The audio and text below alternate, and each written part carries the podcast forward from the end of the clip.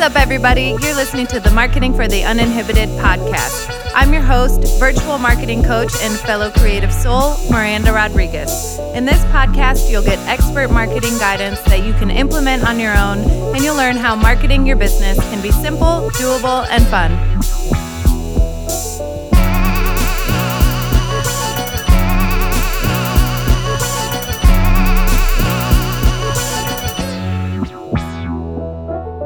What's up, everybody? Welcome back to the Marketing for the Uninhibited podcast, episode number 140. I'm here today with a very special guest. My very own fiance, Marshall, is here, and Marshall is a sales expert for those of you that don't know. So, Marshall, welcome to the podcast. Thank Hello. you for being here. Thank you. Um, what? How much did? How much money did you sell? How much?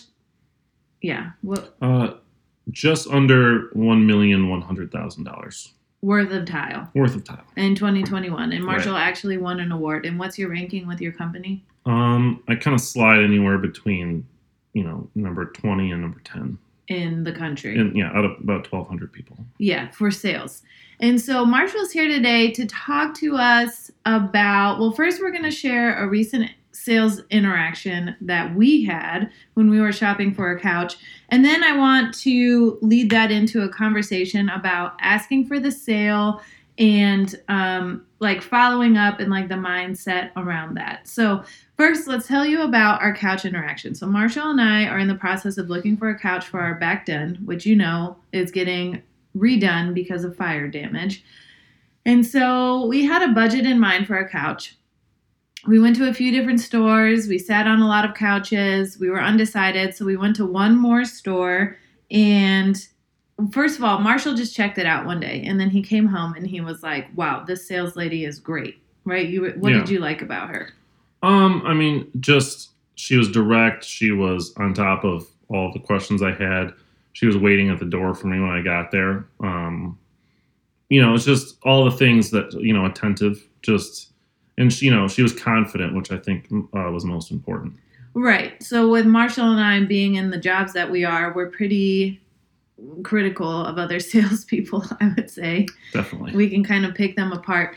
Um, and so he made an appointment then for he and I to go back the next day and meet with this woman. And again, when we arrived, this was my first time meeting her. She was waiting at the door. She had three full quotes prepared, full like estimates, like checkout ready. Like she could have taken any any of those to the register at any time and checked us out. Um, and each one was at a different pi- price point. And so my guess is she had prepared, and she did. She had prepared also like visuals for us, like the Mhm. mock-ups of the couch in our room, and she had also prepared her sales pitch at each level, and she'd done her homework. So like any question we had about any of the couches she sh- showed us, she was able to answer.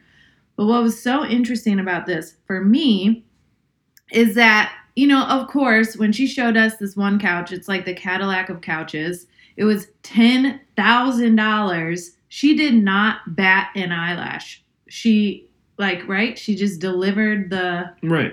she just delivered it. And she, it was not, whether or not in her mind she thought that was an expensive couch, what I appreciated about that moment was that she assumed that we would spend $10,000 on a couch. Right. What- and, and it's almost and it fed felt like she had done it many many times Yeah, she was so good at her job that Marshall went to the car. He got our tile sample for our floor. I'm in there picking out like the 11 custom throw pillow fabrics for this Cadillac $10,000 couch. And we were ready to go. Like we were ready and she she was working with us on like you can put half down up front, you can do this, you'll get a discount if you do this. Um, I mean, so she just assumed the sale the whole time. yeah it, uh, it reminded me of a quote that um, you know my dad used to say to me which had nothing to do with sales but now i totally kind of bring it over to that where um, uh, so walter payton when he was on the bears used to you know he was not a fan of touchdown dances and things like that uh, Mhm. that you see so much of today and he has you know when he uh, you know got a touchdown he would just drop the ball and you know walk back to the huddle or whatever you know walk back to the bench so and he'd always say you know act like you've been there Act And- like you've been there before. act like you've been there before. Um, and you know how it what, what he was saying it for has nothing to do with this, but I it's like such a big thing with sales. Like it's all about your, you know, like like you had said, she was very confident about it as if she had sold a million ten thousand dollar couches. Maybe she they only sell one once a month. Who knows? Mhm. I the point is we wouldn't know because she was very confident in it. So it's like you just don't want to be the desperate salesman. She made the idea of buying a $10,000 couch knowing we have a dog, a huge dog, you know, that's 1 years old and a 6-year-old. She made it seem like a no-brainer. Right. Like this sales process was so smooth. She had all of her ducks in a row. She was able to answer all of our questions. And we really didn't have a lot of objections because she sold it so well. And honestly, we really did love the couch. Um, it was a really nice couch. And so, but to our credit, we did say, you know what, we're going to sleep on this because she did ask for the sale. She said, How do you want to pay for this? Right, which is a great line to use Yes. um, in general. No one goes to any store without, I mean, people window shop, but you should never assume that. I mean, if you're you're going to spend an hour in a store sitting on couches, the salesperson needs to assume that you're there to spend some money. Right. I mean, no one goes to a couch store or a tile store because they're not looking for tile or a couch. I mean, it's one thing to say they're looking around pricing or so on and so forth, but no one spends their their you know two hours after work or their day off, you know, wanting to do that. So like there is a sale in there somewhere. Okay, so let's talk a little bit about mm-hmm. this sales process, right? Oh, and, and real quick, I just want to share another example. So I was telling you when I worked at the restaurant, the sommelier at the restaurant used to go out sometimes on his day off. He would take his wife out to dinner and he would come back and he would share his lesson with the servers at the restaurant. He would say, You know, last night I went out to dinner and I had $400 in my pocket. Like I was ready to drop some money on some nice wine. He's a sommelier and some good quality food. And then he he would ask the server, you know, what wine do you recommend or what pairs nicely with what meal we're about to eat. And if the server sold him, like he was able to share a backstory or his personal experience with one of the bottles of wine, um, no matter the price of the bottle, if it if he sold the sommelier while he was at dinner, he had no problem spending the money. He went there prepared to spend. And most often he would come home with, you know, two thirds of that money in his pocket because no one ever asked him to buy anything more expensive. And so that's what Marshall and I were talking about, like asking for the sale. And I was, I was, this is a common mistake, right, in sales that when people are not performing in sales, most often it's because they're not closing the deal. They're not asking for the sale. Right. So, you know, I had a coworker that, um, or I have a coworker rather. He's great salesman. He's, I we often joke he's more likable than anyone else that works there. Uh, has been very patient and all that. Um, has a lot of very loyal customers, but you know he doesn't get past a, th- a certain threshold of sales. Um, even though he kind of checks all the boxes, so kind of figured out it's because he's not asking for the sale, and uh, so fast forward a little bit, we had a secret shopper come in, and you know, of course, he got like a 98% or whatever it was. And the one point he missed was at the very end, he didn't just ask for the sale. You know, maybe he assumed they were buying samples or so on and so forth. And even if you know that, you, sh- you should be, you know, asking for the sale because you, you just have no idea. So, in your industry where you're selling these high ticket items, how do you overcome like your personal judgment of the price on the screen? Like when you write up a Right. quote and it's like five to 10 grand. Yeah. So price objection is easily the number one objection you're going to get with any sales. Um, you know, a line that I've kind of figured out a long time ago, which I use, uh, might catch people off guard, but you know, if they have a price objection, my um, my first question is: Is price your only concern? Yeah. because what you're about to tell them is why what you have is better than what what they're looking at elsewhere. So, I mean, sometimes is price is their objection, and when it's black and white, you know, it is what it is sometimes. But most of the time, people have other concerns. You know, they want, you know, they you know they want the nice clothes, but they don't want to pay for the fabric, sort of deal. So you know, before that even happens, you should be explaining the the feature, not only the features of what you're selling, but how it benefits people. Which to me is like the second most common mistake, next to not asking for the sale, is not properly explaining why what you have or what you offer is more expensive and better than your competition. So By better, you mean like the value it brings to the or quality. I mean, Yeah. it, you know, for me, it's like, why am I buying tile here for however much money when I can go to Home Depot and pay a third of the price? Well, is price your? I mean, is price your only concern? No, I like quality. Okay, well then you can start a conversation. Open-ended questions, no yes or no questions. Like those are things that will just tee you up to really give them the answers that they're looking for. So if you sell clothes, you could say, you know, my clothes have uh, better, you know, all, all the clothes I make, uh, the, the fabric is better than, you know, a big box store or retail store. Or like earrings. Like I have a client who Right. we were talking yesterday about raising the price of their their earrings and we were talking about how in this case the customers are not only concerned about the price of the earrings they're also concerned about the quality the fact that they're supporting local businesses the fact that they're handmade women owned you know Right. like all of these. And if there's a problem they can reach out to the business owner directly. They have you know great customer service. Like these are all factors in the decision making process for consumers. Yeah, and I, you know, I think um, just a- along with that, uh, knowing the main difference between a feature of something that you sell and the benefit of it are two different things. I see it even in um, you know ads for very large companies. They they, they make this mistake. It's um, you know you're you're buying shoe. Oh, our shoes have. Uh, the, the shoes we make have a special sole in them that you know no one else makes, and it's the best one. Okay, that's a feature, but Mhm. why does it benefit you? Mhm. Well, it keeps you know keeps you from having you know you know issues with your arches or whatever you know whatever. You can really put this into any terms. If you sell clothes, why is this fabric better than you know we uh, our, the fabric we use is better, Mhm. um, and that benefits you because the clothes will last longer. Like you know putting spelling it out for people like that is very important. They they won't do that themselves. You know this tile won't crack or you know so on and so forth because you're not paying you're paying three dollars for it and the manufacturing is better versus 30 cents. They won't do it for themselves because consumers are lazy most like pretty aside from like my mom. Yeah and well they don't always yeah and they don't always uh, do their homework. No. So you know it's a big deal with me and i swear no matter what you're selling you can think of a feature but then also think of why it benefits those people. If they're buying local why does it benefit them? Why do they care?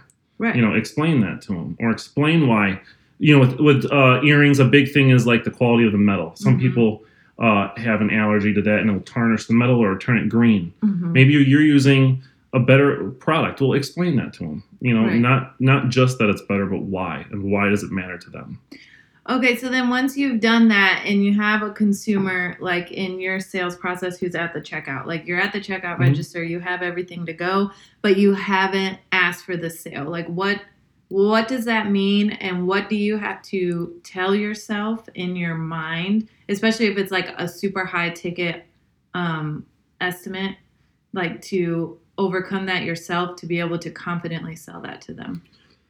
Um you know this is kind of where manifestation comes in which i know is a Woo woo yeah term. yeah yeah it's a hot word right now but you know it's i to be completely honest i've sold everything i've sold when i'm in the shower that morning you know like and i know that sounds silly but you know i pump myself up i you know when those people walk in i already know i've sold them and it's just in that alone they can read that on me as confidence and it makes for a better a better sales experience you know because you're not desperate for the sale. yeah, there's nothing worse than a desperate salesman. We've all experienced one. And Mhm.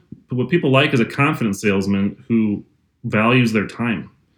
I do not waste my time with people and they they they know that I'm busy.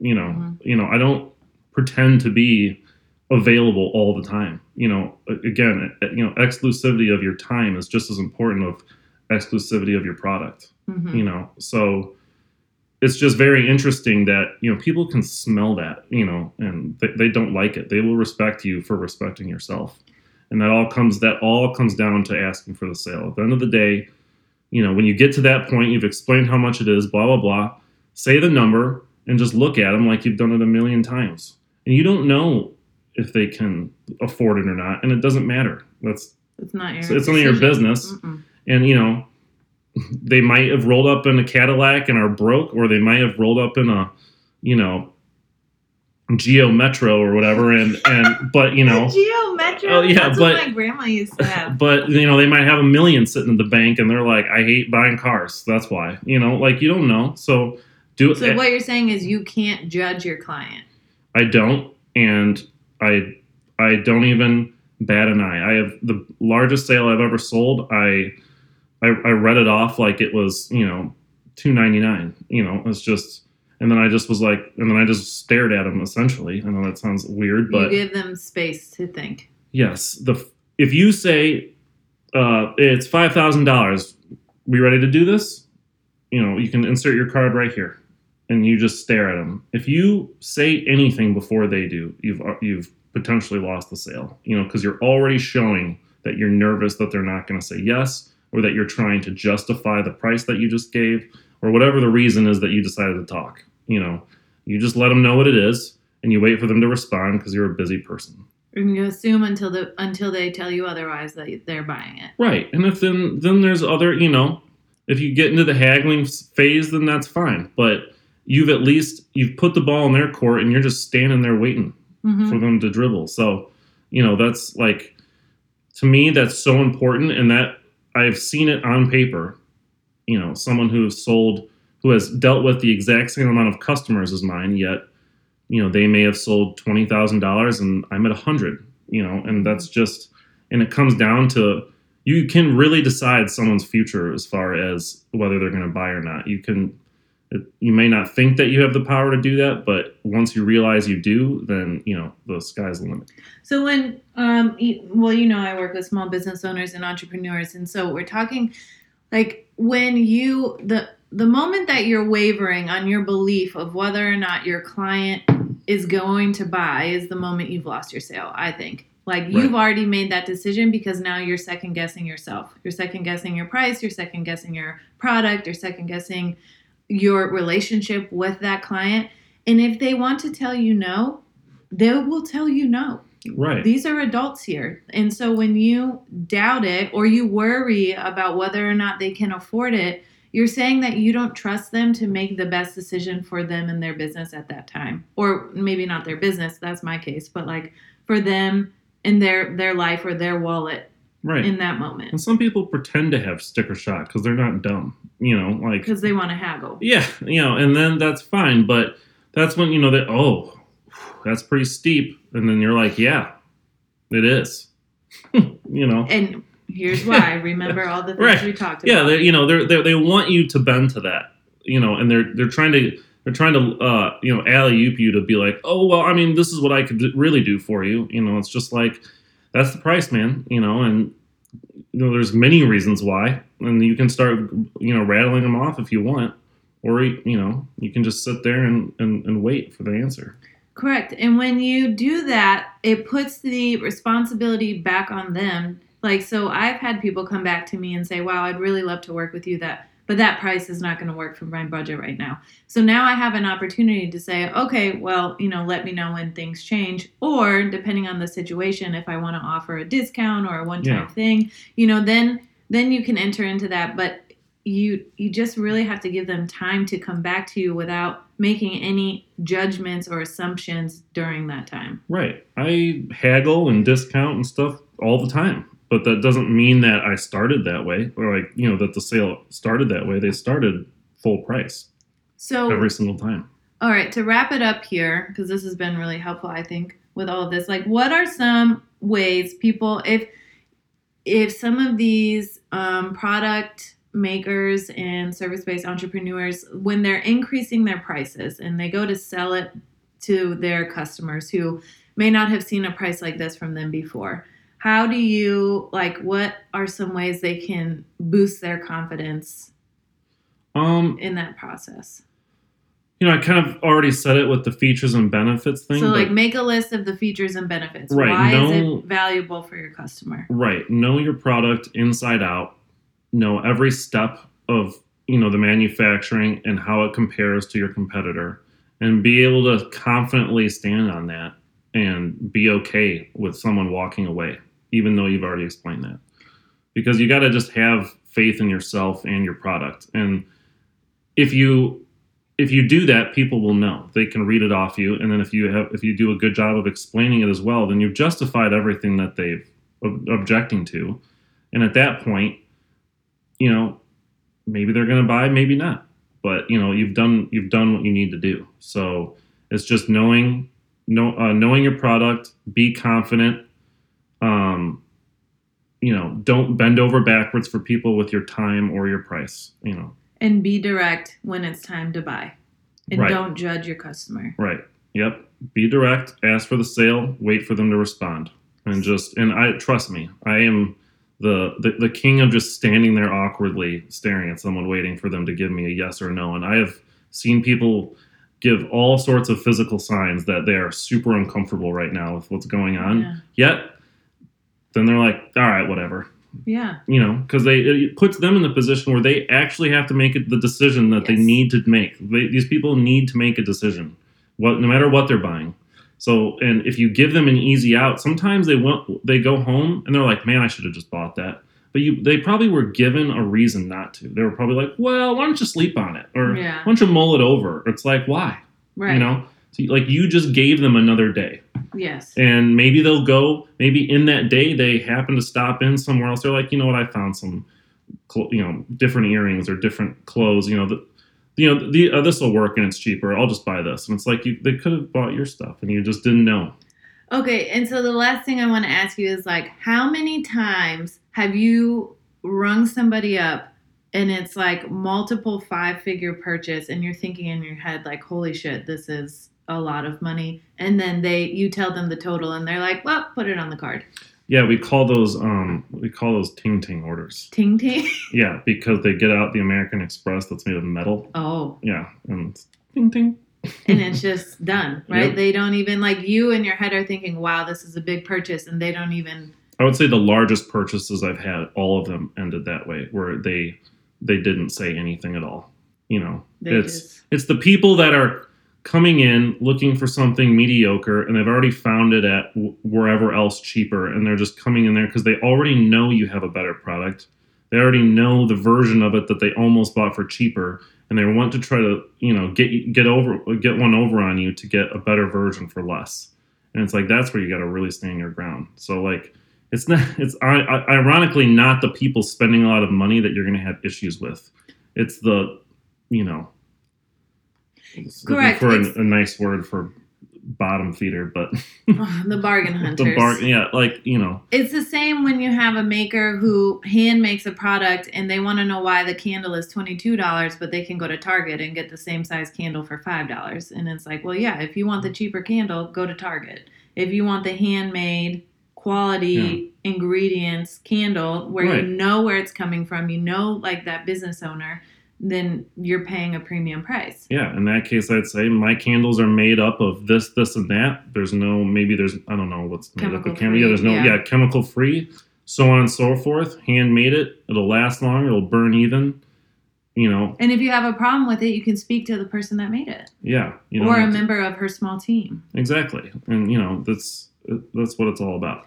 Okay, so just I know I said that was the last thing, but like, what are some of your um, actual ask for the sale moments? Like when I say it when in an email to customers, I say give the details, and I think something we both do is we keep the options very simple. Like you've written up the proposal, so that's the option unless they want to modify. I only have two service offerings, and in an, a follow up email for a consultation, I'm generally only offering one, the one that I think is the best fit. So that's a, a no brainer as far as how to proceed, right? So then I just say, Are you ready to move forward with whatever the service is? Correct. Yeah, I um, read off the price. Um, I tell them when it'll be ready, and then that's it. I, I don't even necessarily literally ask them for the sale. I'll, you know, in those terms per se, I'll, you know, uh, total is five thousand dollars. We can have it to your house. Uh, can have it to your house next week. That sound good? You know, and I'll just and then I'll Does that sound good? yeah, and I'll put the credit card Yeah. machine right in front of them. Or, you know, it's some form of that. You know, it's probably different every time, but it just depends on, you know, kind of how the conversation's moving. A lot of times I'm, you know, more buddy buddy with my customers. So, you know, I'll say something like that. Does that sound good? Um, are we going to do this? Are you ready to move forward? Or, so, you know, so let's do that. Do you have any other questions? Right. You know, it's just however you, it's just the assumptive sale. Mhm. is, is what is all about. And however you phrase it, as long as you don't, you know, trip over yourself when you're talking, like, it's fine. Um, I, I don't think it necessarily matters how you phrase it, more or less that you are asking for the sale. You know, each conversation has its own kind of rhythm and stuff. So And getting them to quote checkout is part of the sale, asking for the sale process. yeah, and even within that, I, you know, my my strategy is like kind of top down selling.